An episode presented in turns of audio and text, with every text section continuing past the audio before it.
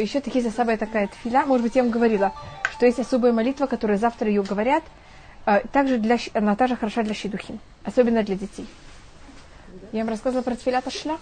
Я просто не помню, где говорила. Я вам говорила тфилята шля последний раз? Говорить, да? Так я, может быть, все-таки повторю это еще раз. 29 числа? У кого есть дети постятся или что? Завтра это не обязательно. Это Эрев Шавот, значит, Эрев э, Рошходеш Сиван. Это будет завтра. Когда евреи сказали Всевышнему, что они хотят получить Туру, Всевышний сказал, дайте мне, пожалуйста, залог. Кто, кого вы хотите выдать как залог? Мы сказали, что мы даем как залог наших працов. Всевышний сказал, что он такой залог не принимает, они уже у него. Понимаете, как они уже умерли. Тогда евреи предложили другой залог. Всевышний тоже не принял. Третий залог Всевышний не принял. Конечно, сказали, мы даем как залог наших детей, что мы будем соблюдать Туру. Всевышний сказал, такой залог, что будете соблюдать Туру, я принимаю. Понятно, как? Потому что цель получения Торы это передавать ее кого? Кому? Нашим дальшим и дальше. И так как мы приняли Тору за счет того, что наш залог это дети, поэтому принято это шляка дош, он написал молитву особую для того, что просит, чтобы были хорошие дети. У нас наши детки были хорошие. Так, Марина, у вас уже есть детки, так вы можете говорить уже твилят шляка дош. Э, Закату бастур. Э, есть также еще в одном месте, теперь кто хочет также для щедухим это тоже считается хороший день. Потому что это как будто для того, чтобы были дети. Понятно, как это? Так, пожалуйста, кто хочет, может, э, если есть какие-то проблемы, так я думаю, что не стоит поститься. Если кто хочет, можно, потому что это ходишь. И э, говорить молитву шлака душ.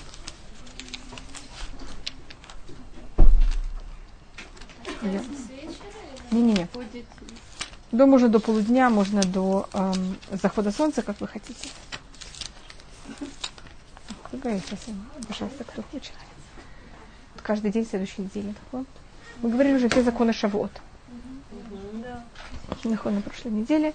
А, так тогда мы можем взять и эм, продолжать. Мы говорили, какое чтение тура у нас будет, какая связь между Рут и Тро. По-моему, мы говорили уже. Мне, мне кажется уже, что мы почти все, что может быть, мы рассмотрели уже про Шавот.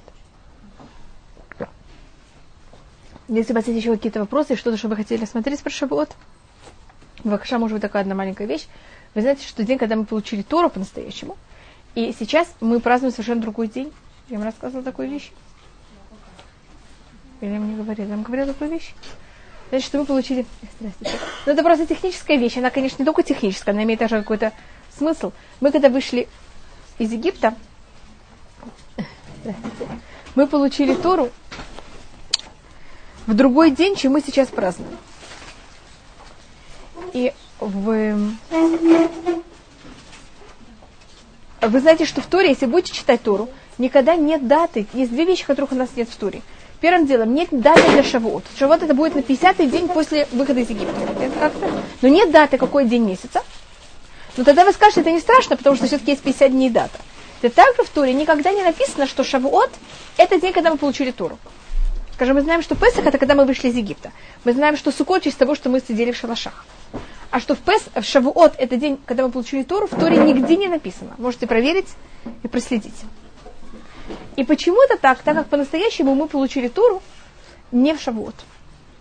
Мы получили Туру на день, на завтра Шавуот. Знаете, как я это могу вам доказать? Может быть, вы все знаете, что в год, когда мы вышли из Египта, Юд Бенисан был шаббат. Вы знаете, почему, как я знаю, что Юд Бенисан был шаббат? Потому что Юд Бенисан это был день, когда взяли всех барашков и овечек. Это был шаббат, это называется шаббат Агадоль. Это было четыре дня до того, как мы вышли из Египта. Пять дней до того, как мы вышли из Египта. Мы вышли из Египта в четверг. Понятно, почему это? Если Юд Бенисан это шаббат, Юдалев, Юдбет, Юдгималь, Юдалет, Тетвав. В четверг мы выходим из Египта. Теперь у нас есть предание, что мы получили Тору в шаббат. Если возьмете, посчитаете 49 дней, вы знаете, когда заканчивается каждый раз 49, когда заканчивается неделя, если неделя начинается в четверг, она закончится в какой день недели? Чет... Э, нахон. Но мы же начинаем эти 50 дней не в четверг, мы начинаем на завтра. Значит, мы начинаем это в пятницу. Значит, если мы начинаем счет с пятницы, тогда каждый раз 7 дней, 14, 21 и так далее, значит, 49 день. Будет какой день недели? Четверг. Значит, если мы начинаем считать в пятницу, это будет в четверг. А у нас есть предание, что мы получили Туру в шаббат. Поэтому мы получили Тору не на 50 день, а на 51. И поэтому в Торе нигде не написано, что день получения Торы – это день, когда это Шавуот. Потому что это не тот же самый день, это был на день тоже. Что это? Потому что у нас есть два дня. У нас есть понятие, когда Всевышний нам дал Тору, есть день, когда мы получили Тору. Всевышний был готов дать нам Тору в одну дату, а мы ее были готовы получить только на завтра. Я просто говорю там, что у нас поэтому есть некоторые такие э, маленькие вещи. Празднуем не день, когда мы получили Тору, а день, когда Тора была дана. Когда он хотел дать? Да. Так мы празднуем, это как бы... Это день еще позже. Ну, так на позже. Понятно, как это значит? Всевышний мы должны были получить Тору теоретически в пятницу. А мы празднуем, как мы празднуем пятницу, а мы получили ее в шаббат. Не оба дня. Например, должна были получить... Есть день Матантуа. Понятно как? Матантуа ты. День, когда Всевышний нам ее дал. А не день Кабалата Тура. Нет, это у нас... Дают, когда мы получаем это тот же самый день, это, видите, может оказаться даже совсем... Значит, конечно, день, когда вошел в историю, это день, когда Всевышний хотел нам ее дать. А у нас есть день, когда мы ее были уже, могли ее получить, и поэтому это на день позже. Там есть много махлюкот с этим, но это только такая маленькая, какая-то вещь, что если вас интересует э, чисто исторически, как, э, что и как было. Если у вас есть еще какие-то вопросы про Шавуот, что вас интересует? Так это могло рассматриваться очень правильно, что евреи решили, что для чтобы получить туру, что надо быть. Очень хорошо выспаться, быть очень готовым. Но когда мы сделали за ту телец, и нам тогда ужасно захот, это хотелось, мы встали все учить рано. Это показало, что когда нам что-то очень хочется, что мы делаем наоборот? Нам не спится. И поэтому все, кто сделали ту телец, они также должны всю ночь не спать. Для того, чтобы кого-то исправить, вот это вот понятие, что у них не было такого желания и рвения получить туру. Женщины, как вы знаете, не сделали золотого тельца. Поэтому для женщин спать всю ночь нет никаких... Так вот, у них нет ничего, что аннулировало и показало, что, что они хорошо решили поспать. Это плохо, потому что, значит, может быть, они хотели так показать, что они хотят прийти к получению Тора, понятно, как это? Очень отдохнувшись. А для мужчин, которые потом сделали золотой телец, понятно, что у них происходит? Называется вараха тарта десатры, как будто одно аннулирует другое. Э, я знаю, что многие рассматривают, что если потом, во время, когда будет молитва, этот мужчина будет молиться вот так примерно, так лучше, конечно, поспать, а не потом взять и весь шавуот, э, понимаете, как это, потерять весь шавуот.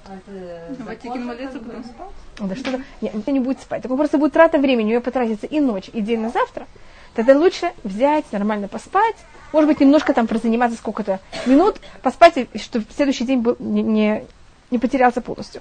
И каждый человек должен понять, что, в том состоянии, что для него лучше. Но это не, это не обязательная вещь, это минхак. В шавот вообще нет ничего обязательного. Кроме вот этих законов, которых у нас для любого, каждого праздника, для шавот нет ничего обязательного другого. Это не обязательно. Это минхак. Это все, мин, все минхагим, это ничего не галаха. Больше времени во имя Всевышнего, больше молиться, больше заниматься. Или праздники, наоборот, для того, чтобы больше отдыхали, больше гуляли и так далее. Про каждый праздник есть махлокет. Мне кажется, один праздник, если явно все понимают, что это на него махлокет, что он полностью во имя Всевышнего, это какой праздник? Йом-Кипур. Ты знаешь, что Йом-Кипур явно во имя Всевышнего? А Шавуот нет махлокет, что явно есть какая-то сторона во имя нас. В Песах есть спор, в Сукот есть спор, но Шавуот, я не могу сказать, что все во имя нас, но то, что половина во имя нас, об этом нет махлокет. Может быть, даже все, но половина явно. И поэтому Шавот и Йом Кипу, они как будто дополняют на каком-то уровне один другого. И как вы замечаете, это именно те два дня, когда мы получили тур. Мы говорили о том, что в Шавуот мы можем приносить хлеба, которые были из хамец, что в Шавуот мы уже можем пользоваться Ецарара также. Так как мы в Шавуот можем уже пользоваться также нашими плохими желаниями, так у нас есть Тура, поэтому Шавуот явно также это праздник, который дан нам, и мы можем всеми нашими желаниями, так и удовольствиями также взять и исполнять желания Всевышнего. И поэтому было принято во время геморы самые хорошие блюда, самые дорогие, самую дорогую еду покупать на шабот. Просто, да. Это, я говорю, не на Песах. И поэтому я рассматриваю, что у нас немножко... Вы знаете почему? Потому что вот это один день, и он вообще, как называется, он как будто бы, эм, сказать, э, есть такая опасность, что он просто теряется, понимаете как? Он только начинается, он сразу заканчивается. В этом есть что-то, то, что вы сказали Песах, потому что Шавот рассматривается окончание Песаха. Поэтому, как вы понимаете, одно такое длинное продолжение. У Песаха есть первый день праздник, а последний день тоже Песах. В Сукот первый день праздник, а последний это уже не Сукот, последний это уже Шмини Ацерет. Так Шавот как будто это окончание Песаха. Поэтому мы же считаем вот эти 49 дней, которые связывают Шавуот с Песахом. Мы это посмотрели, тогда вы, может быть, может быть, если вы хотите, я не знали, это вас интересует, мы, можем, мы говорили немножко про Автара Шель Песах, Шель Шавуот, извините. Автара Шель Шавуот, ее никто не читает, э, ее читают в Бетакнесет, но принято, что ей никто никогда не занимается. Вы знаете, что вот вещи, которые мы делаем, мы говорим Агдамот, никто-то... Вы знаете, что такое Агдамот? Мы говорили о них? Да, мы говорили, что только начало Парашиот. Читает это такой э, пьют, который читают Бетакнесет в Шавуот. Я просто рассмотрю немножко, что делают. Вот у меня находится в Сидуре. Может быть, если у вас есть там Сидурим, если могли бы принести их, я, может быть, я могу переведен на русский, и я, может быть, немножко объясню некоторые маленькие вещи. Я проверю, дайте мне только один, я только хочу проверить, уже написал Рав Ашканаси. Извините, извините, возьмите эту штучечку, чтобы она не, не испортилась. По, по сколько раз? Теперь, когда она вся закончится, посмотрите дальше, что вы там увидите. Потом начинаем. Ману ман гурахима шапира биврата. Арум бегина сапир медор арвайта. Икрам. Там говорится о том, что будет Всевышний возьмет и сделает э, борьбу между двумя э, существами. Один будет Левиатан, один будет Шоаба. Так, одну секунду, я только должна взять и найти. А это, про, это, э, как это, это стихотворение, после как оно заканчивается. Это стих.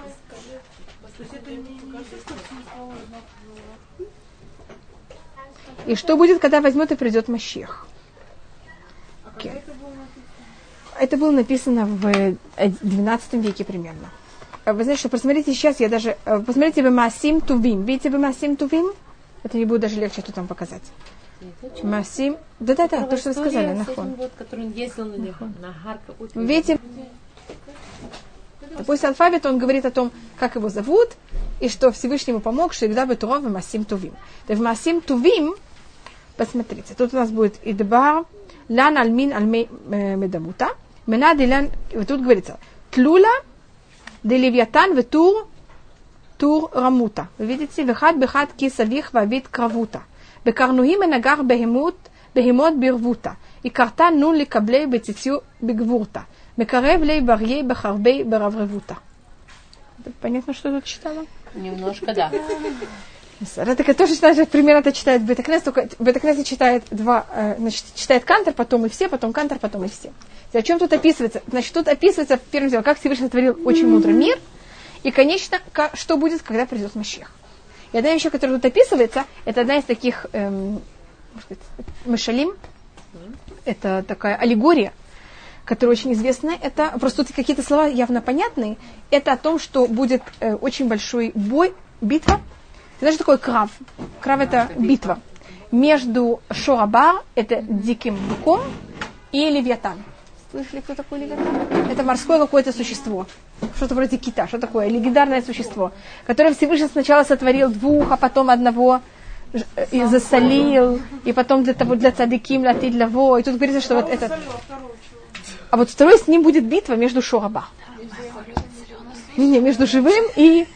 Нун на арамейском – это рыба. Ты говорите, что рыбы будут брать и у рыбы есть плавник, и она своим плавником будет драться с этим э, диким быком, а дикий бык будет, понятно, как это с ней драться, там, чем другим. А как где что-то такое, какая-то символика. А, а, или бык не пойдет в воду. Кто символика да. может, но, конечно, то, что мы будем делать, это мы будем находиться под э, этот, из этого кита, если вы называете его кит, этот левиатан, из его кожи будет сделано. Сука сука, в которой мы будем находиться, и мы будем есть это мясо этого шураба, что-то, какая-то символика. И будем петь яйца. Да, и они друг друга как будто уничтожат. И рассматривать, что тот, кто в своей жизни никогда не занимался охотой, охота даже такая запрещенная вещь, да, да, это, это запрещенная вещь, что понятие, что это же мы берем, имеем удовольствие от того, что мы берем слабого, и что делаем? Загоняем его. А рыбалка тоже запрещена? Рыбалка вы э, берете. А как вы по-другому будете пользоваться рыбками? если просто чисто для удовольствия. А потом что вы делаете с рыбками? Не, не, я просто Кушаем но тогда вопрос, если человек кушает бесера, так, так это он может. А если нет, так он, скажем, берет и выкидывает назад. Бесера, только чтобы она понятно, как это могла потом жить. Но не просто портить это. Можно, по-другому невозможно никак э, пользоваться рыбой. Это не запрещенная вещь. Я знаю, что кто не имел удовольствия, он тогда вот будет иметь очень большое удовольствие от того, что Всевышний тогда сделает вот этот... э, вы знаете, что в древние времена в Риме один из таких самых ужасных удовольствий римлян был это уча- смотреть, когда делается бои гладиаторов бедью. Понятно, что такое? Это тут что-то вроде или там эм, э, коррида, как это делается в Испании. Это тут тоже что-то такое, кого-то два животных, которые бьются, дерутся один с другим. И что, значит, логически эта вещь, конечно, запрещено иметь это, это удовольствие. И это понятие, это символика чего это? Э, рыба и все, что в воде, это символика страстей. Так левиатан это символика, значит, у нас есть два сорта яцерара, два сорта всех возможных нехороших чувств, которых у нас есть, или желаний. Так одна э, животное, которое символизирует одну часть наших нехороших начал, это вот этот левиатан. Понятно, как это всех возможных страстей. Рыбы очень много размножаются, понятно, как это? Так это вот символика этого. И что такое вода? Это вещь, которую чем вы больше пьете, понятно, как это вы хотите? Вода, она соленая. Так чем больше ее пьют, что хотят больше? Еще больше пить.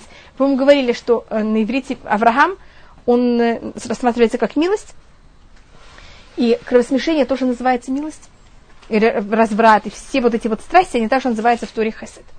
Или Восток, это потом, э, вы знаете, что Авраам, его потомок это Ишмаэль, он, в какой мере, пошел в одну сторону, даже в крайность этого же качества. Или мы говорили о том, что вода, если мы говорим о каждой стихии, которая есть в природе, как, как символика каких-то качеств, мы, по-моему, говорили, что вода, ее символика это хесед. Мы говорили о такой вещи, что она все объединяет, она не имеет формы. Что, что вы вливаете, такую форму она имеет. Она все заливает. Мы говорили, скажем, что потоп был за счет хеседа. Помните, мы говорили о том, что Всевышний пожалел весь мир, за счет этого Всевышний сделал потоп.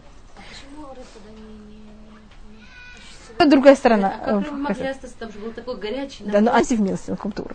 Милость может быть нас просто, э, как сказать, топить, нужно граница кажется. Но милость может топить, а милость может наоборот уже. Помогать так же, какой-то уровень милости мы нуждаемся. А шорабар, это дикий бык, он, наоборот, какая символика? Борьбы, как это, это, наоборот, символика желания человека властить, э, месть, а не э, совсем другая сторона. Да. И эти вот две силы, они будут между собой что делать? Бороться. Если мы говорим о земле просто как земля, земля это понятие человека о депрессии, желание не двигаться, лень, это символика земли. А огонь это же наше желание, стремление наше вверх, это наше, мы когда хотим себя проявить очень резко за счет даже других. Это желание человека дойти до своего, взять себя, э, проявить до самого максимума. Гнев это огонь. Злость это огонь. А воздух это высокомерие. Высокомерие и вся возможная бол- болтовня, разговор это воздух. Потому что это все не имеет никаких, ни- ничего, что. Я говорю, как, как это э, рассматривается, и просто, и почему я это объясняю, я бы вообще такие вещи бы не объясняла, просто тут в этой, в, это тут описывается, как это все будет.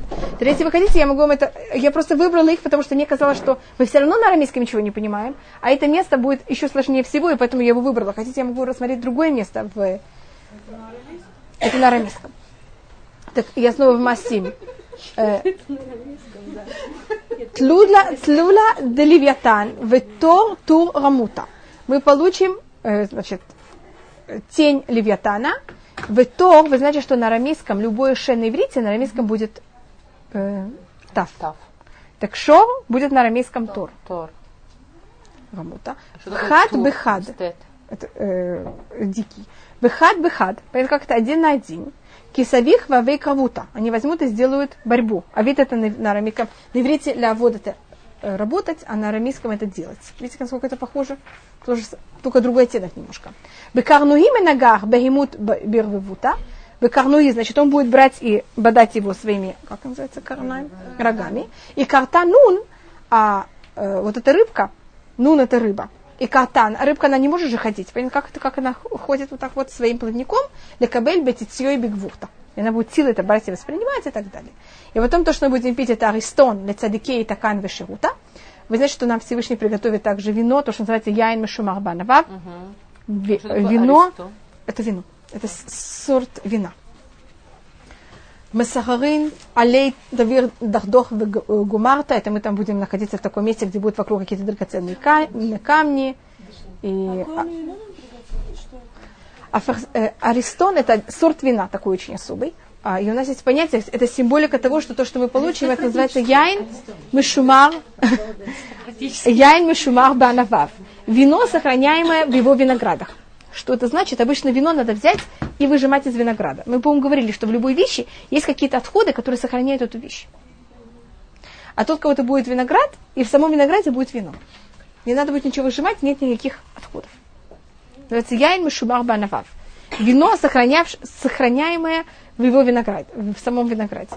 Это более как и рассматривать, это все символика. Такая такая, если вас просто интересует, если вы хотите что-то, э, я думаю, что на иврите есть почти во всех местах где-нибудь перевод этого. Я просто не знала, если бы вы, я знала, я могла вам это перевести. Если кроме того, если у вас этого нету, я буду просто переводить, потом забудете вообще, что было о чем. А где это есть перевод? В любом э, махсуре. А. Что? В Махзуре есть перевод внизу на иврите.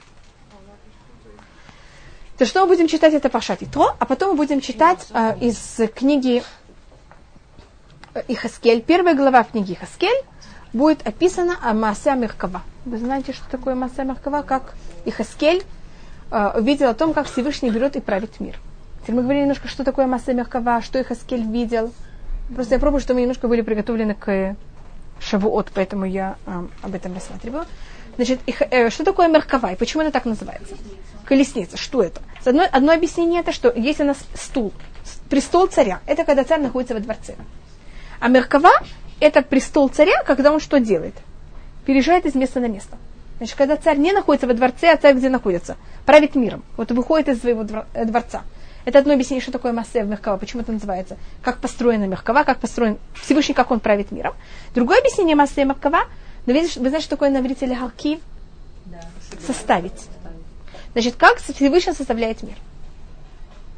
Значит, каждая вещь, которая с нами происходит, Всевышний же задумывает заранее, чтобы мы родились в этот момент, чтобы с нами произошло то, потому что это связано с другим и так далее, что мы, как это были связаны именно в этом месте, в этом году. И, так, и все люди, которые вокруг нас, которые будут связаны с нами, они тоже должны быть именно в это время и так далее. Это понятно как-то?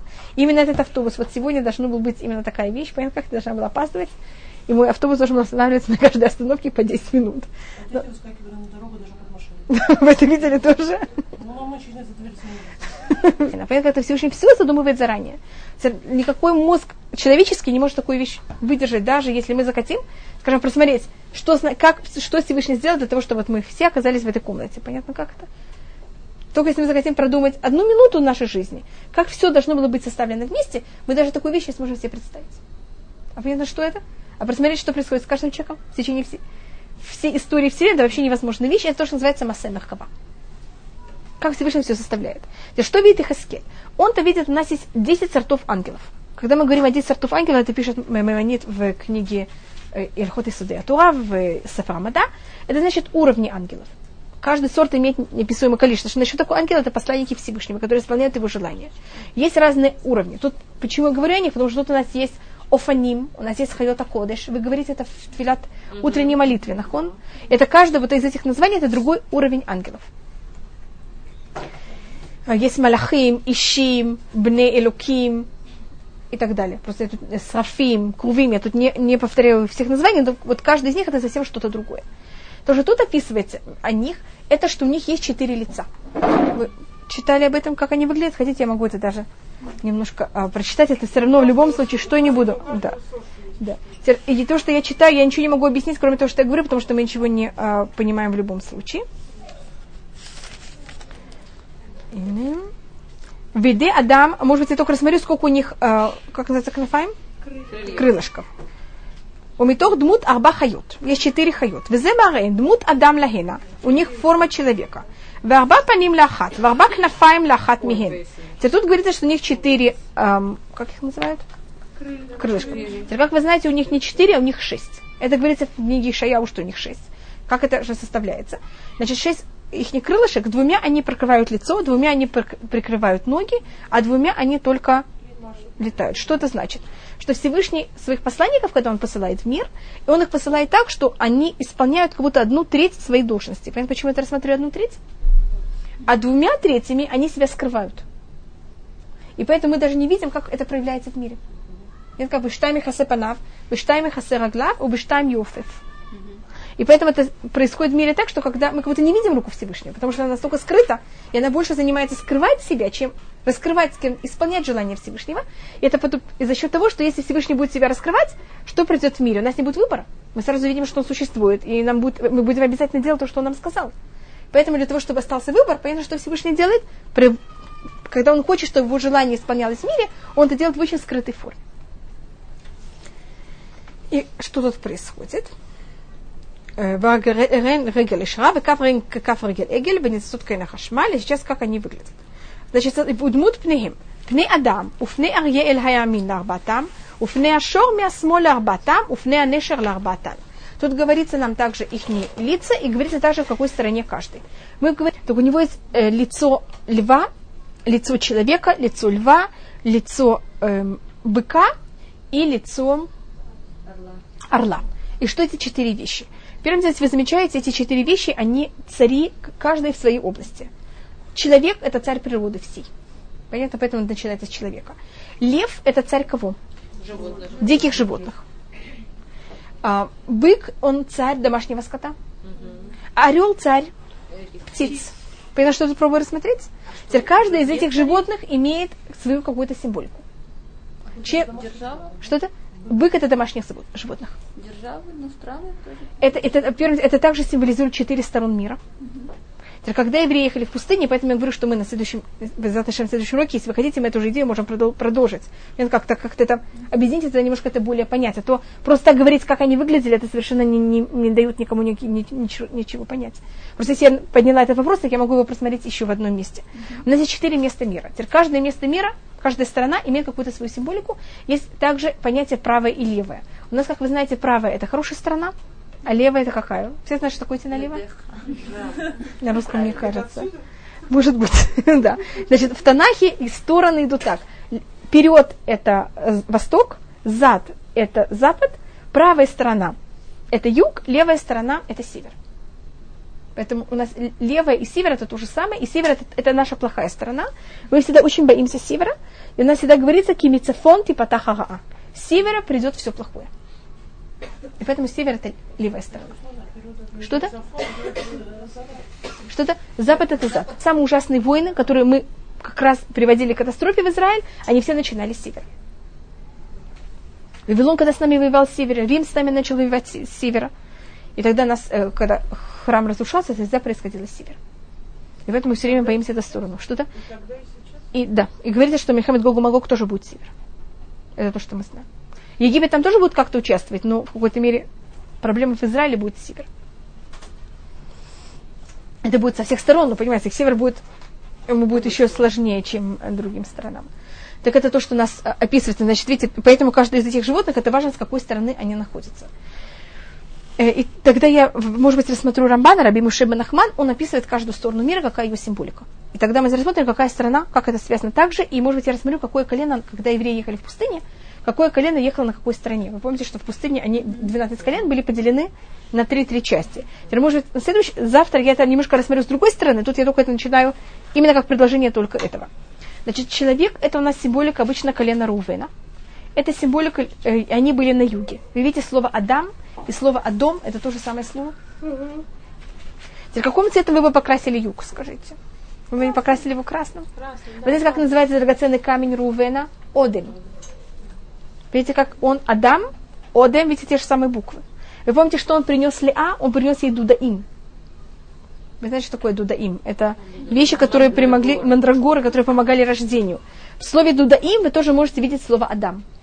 Видите, те же самые буквы. Есть там и другие буквы, но есть там также буквы Адам.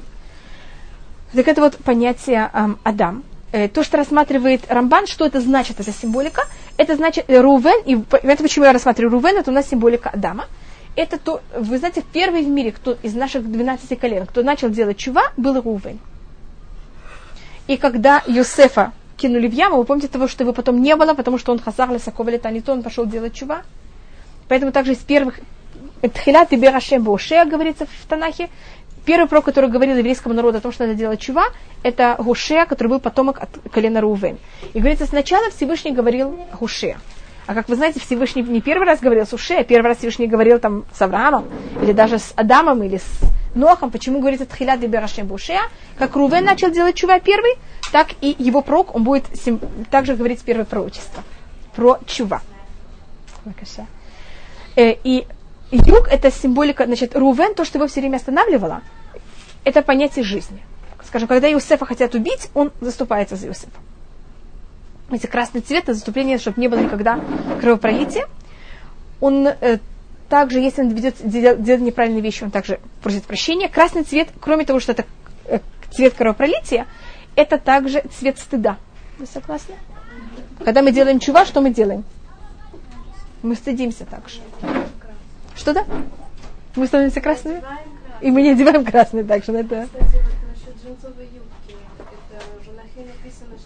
Его символика это колено Иуда. Он находился на востоке. Это Иуда. Э, теперь скажите, что делает Ев? Как он себя ведет? Он рычит. Он рычит. Он агрессивный. У него есть всякие порывы. Понятно, как это дикие такие.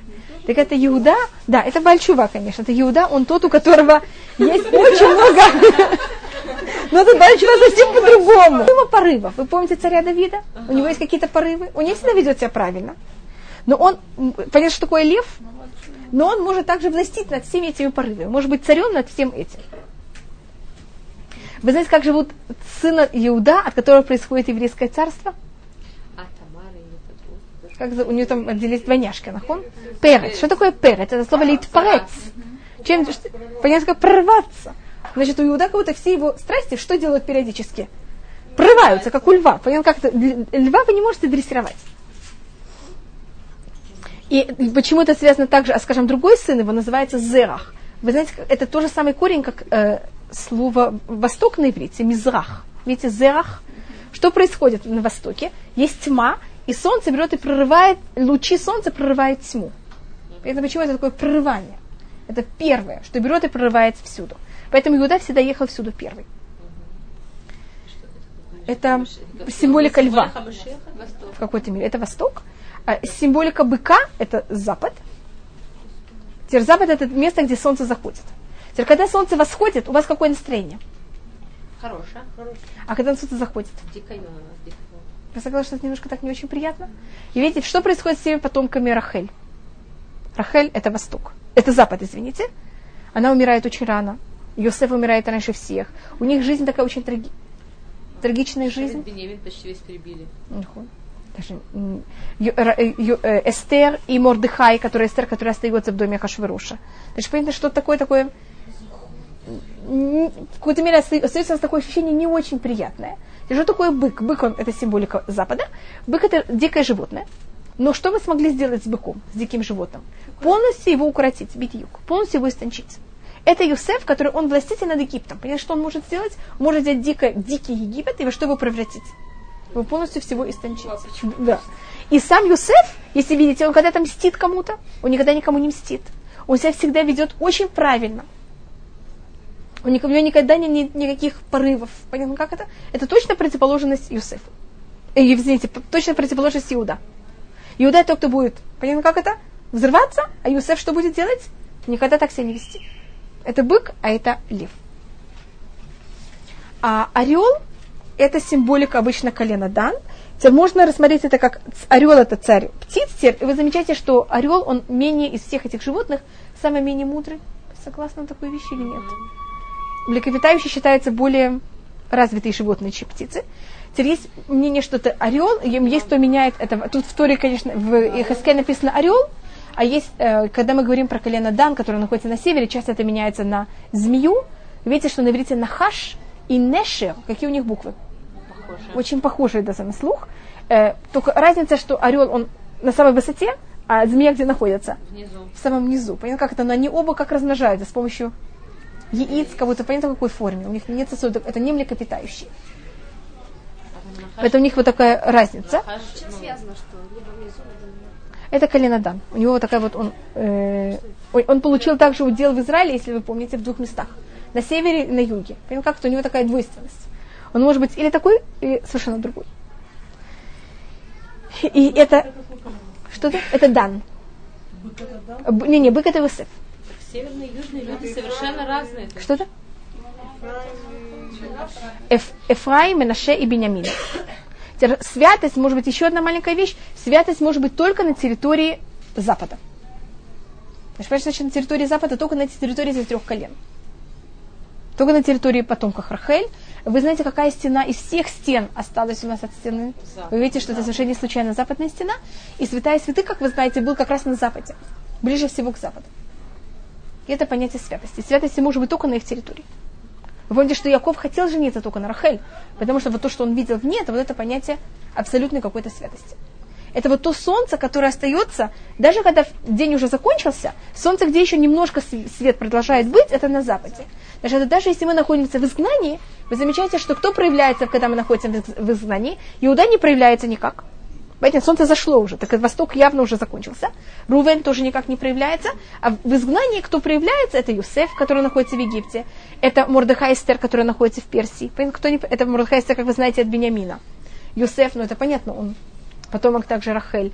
Значит, они могут проявляться также, когда, также ночью, значит, также в период изгнания. А, э, север – это Дан. Он, э, вы знаете, чем занимался Калина Дан? Подбирали всех. Да, все, все вещи, которые падали. А, Последние шли. Значит, запад, видите, это последнее. Это север на самый конец. Север это вот, вот самая негативная сторона, если так можно сказать. И если можно это рассмотреть символически, говорит Мидра, что Всевышний взял, сотворил три стороны мира. И, э, восток, юг и, за, и, и запад. А север он не закончил. И он сказал, люди, пожалуйста, вот север я не закончил, а вы закончите его сами. Это значит, вы значит, на севере никогда солнце сюда не доходит. Но видите, слово цифон это слово ляцпин, это прятать. Значит, как будто Всевышний взял нам, и нам кажется, что нам дан очень большой выбор. Это не совсем так. Всевышний нас сотворил. И каждый из нас, какие-то качества у каждого из нас, они достаточно хорошие. Их совершенно не нужно исправлять. Вы согласны с этим? Угу. Вот теперь у каждого из нас есть какие-то качества, которые совершенно негодны. Это то, что, это то, что север. Понятно, что значит? Каждый из нас Всевышний дал какой-то маленький север. Сказал, пожалуйста, возьмите, исправьте вот свой маленький север. Но не все, понятно как-то, не все, а только какой-то маленький кусочек. Если мы его исправим, понятно, что будет. Мы как будто этим исправим, возьмем и исправим весь север. Колено Дан, на нем все там было всегда идолопоклонство. Помните, может быть, что идолопоклонства были потом два э, эгель, два быка, которые находились у евреев. Один был на территории Дан, другой был на территории Бет-Эля. Кто-то слышал, может быть, такую вещь? Когда Авраам воевает четырьмя народами, которые, видите, снова четыре стороны, четыре народа, которые потом будут нас порабощать, и Авраам впервые в истории э, воюет против них, он их может отогнать только до территории Дан. Потому что больше, чем Дан, он не может. Когда он доходит до Дана, то надо поклонство, там он останавливается. Значит, там есть какое-то бессилие. Это какая-то проблема еврейского народа. Так это немножко понятно, что эти четыре животных, что они немножко символизируют, и как это также отражается у нас, а потом немножко более рассмотрим, как это связано с э, коленами. Шмаль – это также один из названий ангелов. И поэтому есть люди, которые э, к слову хашмаль уважительно относятся. Но это, но совершенно, это совершенно не, не имеет в виду наше электричество, но просто это само слово э, хашмаль. Да, вот, а, вот этот рассказ, рассказ, вот это от, от, откровение, так это называется, которое увидел Эхаскель, и увидел еще один пророк, его увидел также Ишаял. И только Ишаял, когда он видел, он написал где-то 3-4 посука. Нет, как-то даже меньше, один там, сколько-то, очень мало суки. А, Иша, а Ихаскель берет и пишет об этом целую главу, даже не один раз, а несколько раз. И рассматривается, что Ихаскель, он это расписывает в самых больших деталях. Ихаскель, называет, он был уже в Вавилоне, вы это увидите в начале в оглавления. Э, пророчество говорится о том, что это было на, на, на реке Квар, это было в Вавилоне. В Вавилоне пророчество пророк мог получить только, если он до этого получил пророчество уже в Израиле, и только если он находился в святом месте, более относительно святое место. И более святое место не в Израиле, это только если мы находимся рядом с водой. Потому что вода, она же очищает. Поэтому подчеркивается, что это пророчество было у воды, рядом с рекой Квар. А, и, как говорится, всегда Ишаяв рассматривается как самый великий пророк, а Ихаскель рассматривается как один из самых маленьких низких. И в сравнении это говорится, что Ихаскель называется всегда, э, кто же крестьянин, так это называется? Uh-huh. Кто приехал из такого зах- захолустья, называется, как, как вы называете, такого, кто приехал из Провинциал. провинциал, ну даже еще хуже, чем провинциал. А Ишаяу называется горожа, э, тот, кто находится в столице. Как вы называете столичного человека? Горожанин. Горожанин, городской. Так Ишаяу называется Ируни, значит, тот, кто находится в городе, где проживает царь, а Ихаскель, тот, кто находится, понятно, где. Теперь, если э, кто-то, кто находится в городе, он видел э, царскую колесницу, как он ее будет описывать?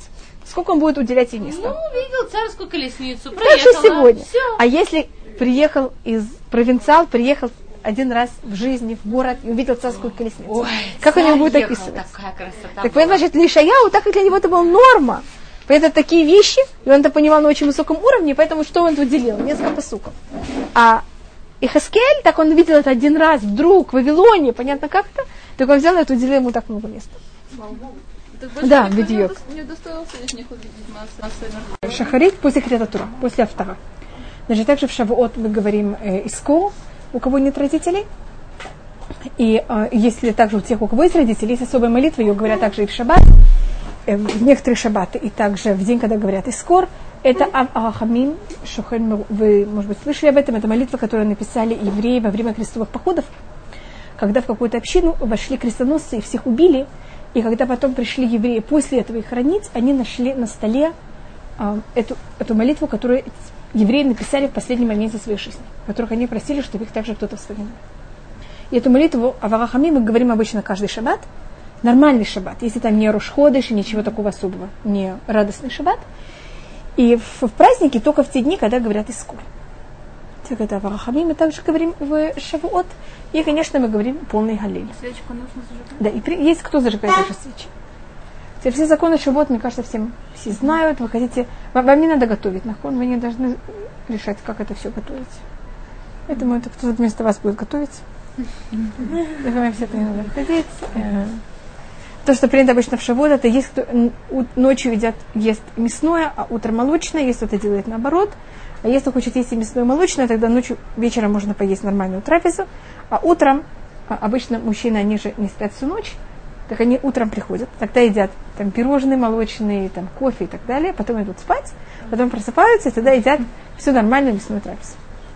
Я так понимаю, это как это все, вот это все имеет свое место, и все как раз подходит к молочно, когда встают, а мясное потом уже э, нормальную трапезу. В этом году Шавот он не в пятницу, не в какой-то странный день, все у нас э, как бы.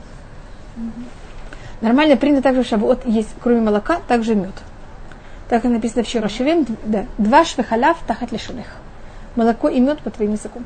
Тора сравнена и с молоком, и с медом. Это кто? Кто хочет. Для любителей. Я просто рассказываю все возможные, стараюсь вспомнить все возможные минагим, которые есть на Шавуот. Вы будете быть так только у вас, если есть у вас сидур или махсор, там все написано. Значит, вы знаете, какая утренняя молитва, она нормальная, как в любой, любой шаббат.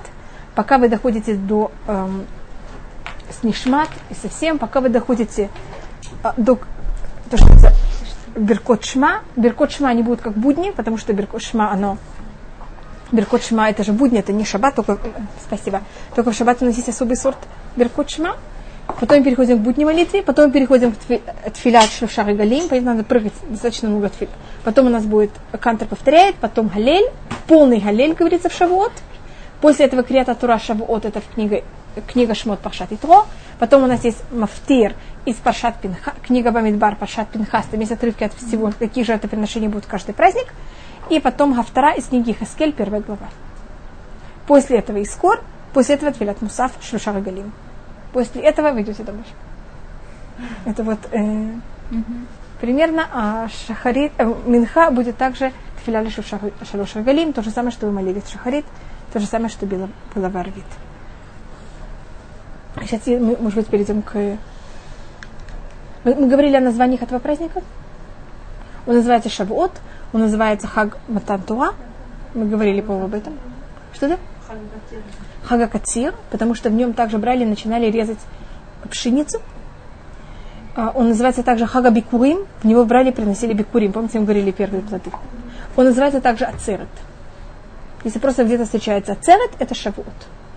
Это значит остановиться или собраться вместе. Как Ацаваляцо. И Шавуот. Так это вот эм, название этого праздника.